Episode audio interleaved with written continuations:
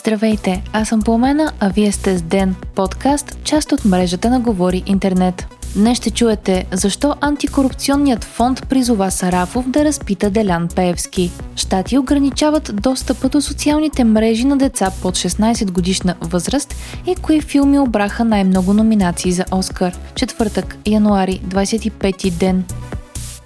Антикорупционният фонд призова изпълняващия длъжността главен прокурор Борислав Сарафов, КП Компи и ДАНС да разпитат Делян Певски. Причината са думи на председателя на парламентарната група на ДПС относно президентството. Пеевски направи две изявления относно президентската институция и държавният глава, които бяха много противоречиви. Санкционираният по Магницки депутат каза, че според него президентът си прави партия и го призова да си подаде оставката. Той си прави партия в момента, събрал е според мен достатъчно средства в двете години, корупционният кръг е чудовище около него, прожектора ви трябва да светне към президентството. Една тъмна институция, пълна с много кеш. Тази седмица Пеевски отново коментира президента, като потвърди думите си.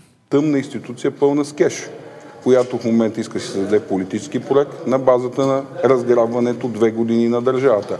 Едноличното диктаторско управление на Чирковото куче на Корнелия Нинова. Именно тези твърдения на Пеевски са провокирали отвореното писмо от Антикорупционният фонд до прокуратурата, председателите на Антикорупционната комисия и ДАНС. Според фондът, думите на Пеевски са достатъчно основание за предприемане на действия за изясняване на тези твърдения. Председателят на парламентарната група на ДПС споменава и две имена – Копринков и Сотир Ушев, използвайки след това думата касиерите – от антикорупционният фонд пишат, че смятат за важно да се установи дали става въпрос за отправяне на заплахи чрез медиите или че има данни за реални закононарушения.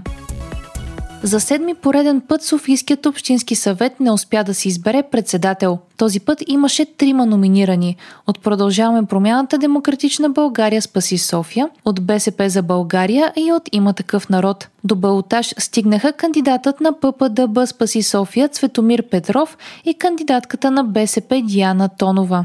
Надеждите са, че Цветомир Петров ще успее да привлече подкрепа извън тази на издигналите го формации и Общинският съвет най-накрая ще има председател.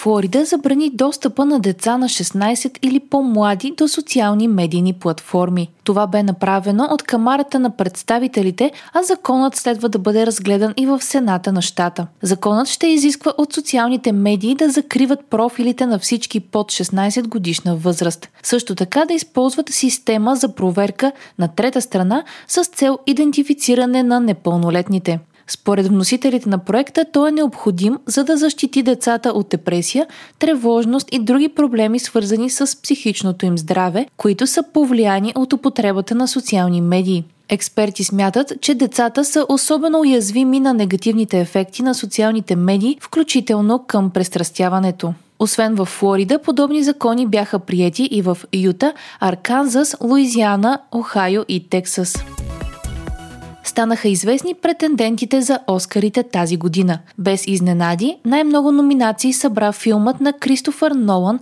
Опенхаймер. Той е претендент в цели 13 категории, следван от Клети създания с 11 номинации и Убийците на цветната луна с 10 номинации. Барби изостана с номинации само в 8 категории. Наградите Оскар са 96 поред и ще бъдат връчени на 10 март. Водещ ще е Джими Кимъл. Вие слушахте подкаста Ден, част от мрежата на Говори Интернет. Епизода подготвиха с Пламена Крумова Петкова, а аудиомонтажа направи Антон Велев.